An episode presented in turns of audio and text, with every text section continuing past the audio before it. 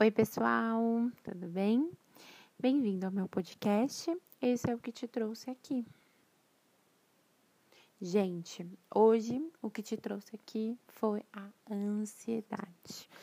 Muitas pessoas me pediram isso, falar dessa temática que envolve tanta coisa, tanta demanda, tanta questão, que eu tô até pensando em dividir ela em várias, mas vamos lá. É, eu acho que primeiro de tudo, todo mundo tem ansiedade. E às vezes a gente acha que isso é preocupante, mas cara, todo mundo é ansioso. Olha o mundo que a gente vive hoje. Olha as questões que a gente está passando, ainda mais agora em pandemia. Olha tudo isso que está acontecendo. É praticamente impossível a gente não se sentir ansioso, tá? A grande questão é que nem todo mundo tem transtorno de ansiedade, tá? Pelo menos é, é, há uma grande diferença da ansiedade. Então, todo mundo é ansioso. A gente fica ansioso para uma festa, ansioso para encontrar é, um amigo depois da pandemia, ansioso para o encontro, ansioso pelas demandas de trabalho, família. A grande questão é quando vira um transtorno de ansiedade. Então, quando vira um transtorno de ansiedade, isso acaba atrapalhando a nossa rotina, a nossa vida. E é muito comum todo mundo ter esse sentimento de ansiedade. Em algum momento da vida isso vai acontecer. Então a gente às vezes está se preparando para uma entrevista de emprego, para uma promoção dentro do trabalho, ou nós estamos nos preparando para sair dessa pandemia e a gente fica ansioso, ver os amigos, então a ansiedade aumentou muito, inclusive nesse momento de agora, né? Mas eu acho que isso eu vou ter que deixar para um, um único episódio. Então é normal a gente sentir ansiedade, tá? Em situações cotidianas, mas o que não é normal é quando elas persistem, quando elas são excessivas, quando causa problemas físicos e afeta a nossa saúde mental.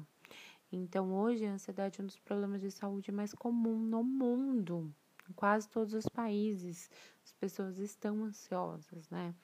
E, e é muito comum nesses, nesses lugares, enfim. E aí eu quero trazer um pouquinho dessa temática aqui para vocês.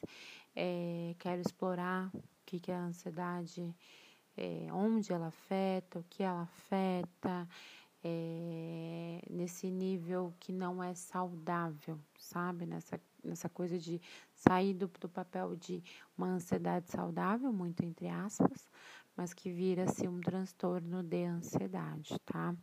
É, então, vamos lá, gente. A ansiedade nada mais é que uma. É, eu, eu costumo resumir elas em expectativas versus frustração. Então, é quando a gente cria expectativa de algo, então a gente vive lá do futuro.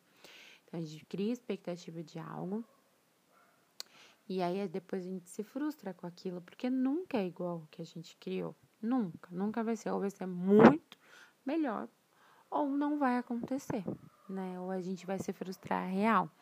Então é muito comum. É, essa ansiedade, ela tá, ela vira transtorno a partir do momento que ela é associada com uma com algo que pode dar errado no futuro. Então, será que aquela entrevista de emprego vai dar certo? Será que meu relacionamento vai dar certo? Será que as coisas em casa vão melhorar? Será que a pandemia vai acabar? Será que, sim, um monte de será. E o será não ajuda a gente em muita coisa, né? Então, é a gente tentar buscar respostas para algo que a gente não tem controle. A gente nunca. A gente, eu costumo dizer assim para os meus pacientes que a gente não tem controle de nada malemar da nossa mente. A gente tenta ter controle, mas nosso inconsciente, psicanalista que sou, né? Nosso inconsciente acaba pregando peças na gente às vezes, às vezes não, quase sempre. E aí isso acaba gerando também uma questão aí, mas a gente não tem controle sobre a vida, sobre lá fora. A gente pode ser, eu acredito muito que a gente tem uma porcentagem de controle sobre nós porque nós que vamos determinar os nossos limites, nós que vamos determinar tudo que acontece com a gente. Só, tá? Isso é uma, uma pouca porcentagem, eu não acredito que seja 100% não. Então, a maioria das pessoas, elas passam por momentos de ansiedade sem ter um efeito duradouro, como eu falei lá no começo, né? Então, a gente tem uma a gente se sente ansioso para determinadas coisas, mas não vira um transtorno. É, e aí, quando isso vira duradouro, o que pega? Que é o que está acontecendo hoje em dia, né? É a gente querer o tempo todo, o tempo todo ter resposta de tudo, ter controle sobre tudo, saber para onde eu vou, o que eu vou fazer, etc, etc, etc. E aí vem para o físico. E aí, meu amigo, as coisas começam a pegar, porque as pessoas, elas não, não vêm, pelo menos não chegam até a terapia ou até a psiquiatria como um elas não, não vão chegar, ah, eu senti a primeira coisa, ah, eu me preocupo muito com o futuro. Não, eles chegam depois que isso já vira assim, um sintoma físico. E é bem mais difícil de a gente. É, o nó já está bem, bem amarrado, né? E a gente tem que ir se desfazendo desse nó de pouquinho em pouquinho para a gente conseguir lidar com tudo isso. Lembrando que nós temos diferentes tipos de ansiedade. Então, a gente tem o transtorno de ansiedade generalizada, que é a famosa TAG, que é o mais comum, é, que é o que normalmente se é diagnosticado. Dentro dos transtornos de ansiedade, a gente tem a agorafobia, nós temos o pânico, nós temos o transtorno de estresse pós-traumático, nós temos o transtorno obsessivo compulsivo, que é o famoso TOC. E aí, por que no começo eu falei que eu vou dividir? Porque eu quero falar um pouquinho, nem que seja é, até um episódio menor, eu quero falar um pouquinho de cada, porque eu acho importante falar um pouquinho de cada, tá? Hoje, é, nós vamos entrar bastante na TAG, no transtorno de ansiedade generalizada, que é o que mais comum, que se diagnostica no, no mais comum, assim, tá? Então, acho que é importante. É, e aí, os sentimentos. Então, o que, que deixa a gente ansioso, né? Os sentimentos de ansiedade, eles podem ser causados por muitas coisas. Varia do que você está preocupado, né? Então, tem gente que vai estar tá preocupado com a família, com a pandemia, com o trabalho, com os amigos, relacionamento. Então, tem muitas coisas que vão deixar-nos ansiosos. Eu tenho. Esses dias eu estava conversando com uma paciente minha e a gente estava falando sobre isso, sobre ansiedade, o quando ela se preocupa com o futuro e o quando ela se preocupa com o passado. E ela não viveu agora. E aí ela não vive agora e ela fica preocupada com o que ela poderia ter feito no passado e o que ela poderia ter fazer no futuro. E aí ela vive a vida e os dias assim, o que, que eu posso fazer lá no futuro? Ah, eu deixei de fazer aquilo no passado, Ana. E é angustiante, porque a gente olha, eu falei para ela assim, e o agora? O que, que você pode fazer agora? Então, a primeira coisa que você tem que pensar, o que você pode fazer agora, quando você se sente ansioso? Olha, eu tenho uma entrevista de emprego daqui uma semana. Então, você vai ficar uma semana se preparando para essa entrevista de emprego e ansioso. Mas você tem que pensar o que você pode fazer naqueles dias. E aí, quando acabar a entrevista, você vai sair da entrevista e vai pensar assim: ah, eu poderia ter feito aquilo. Não, você fez o seu melhor. A gente precisa aprender a acreditar em nós. Se a gente não acredita em nós, quem vai acreditar? Né? Quem vai ter essa crença sobre nós? Então é muito importante, tá? Então, além disso, questões financeiras, trabalho, entes queridos, a morte causa muita ansiedade também, além de outros milhões de coisas. A solidão, então esse isolamento está aí para comprovar. É, e aí é importante a gente, a gente saber disso. Quando vira sintomas físicos, então musculos físicos comuns, deixa eu lembrar, taquicardia, é, respiração rápida, fraqueza ou tensão muscular, a pessoa vive tensa, sabe? Aquela pessoa tensa. Vezes chega lá no consultório e falo, respira, vamos respirar.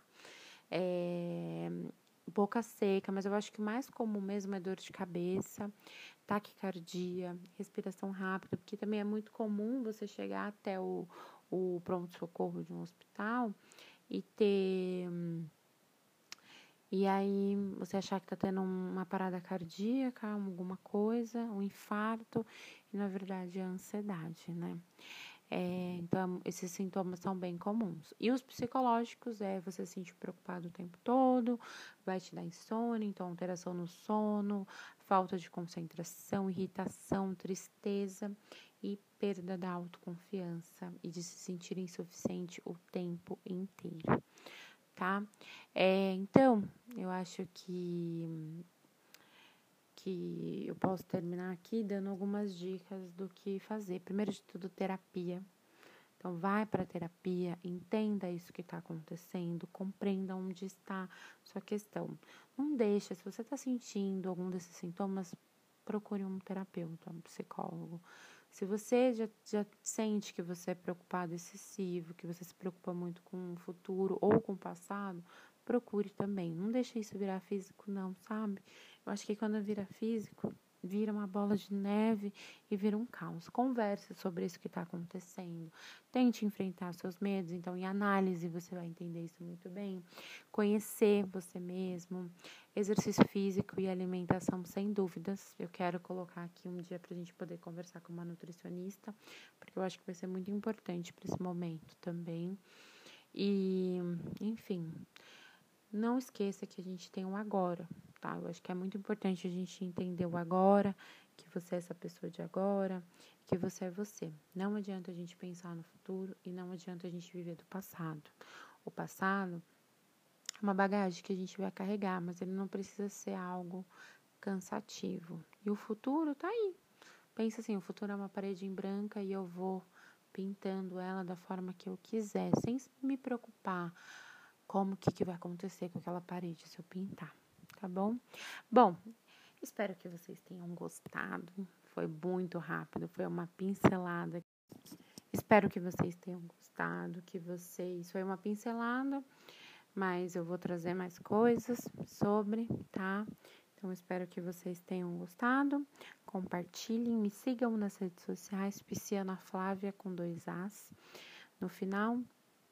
E é isso, tá bom? Beijos e até o próximo.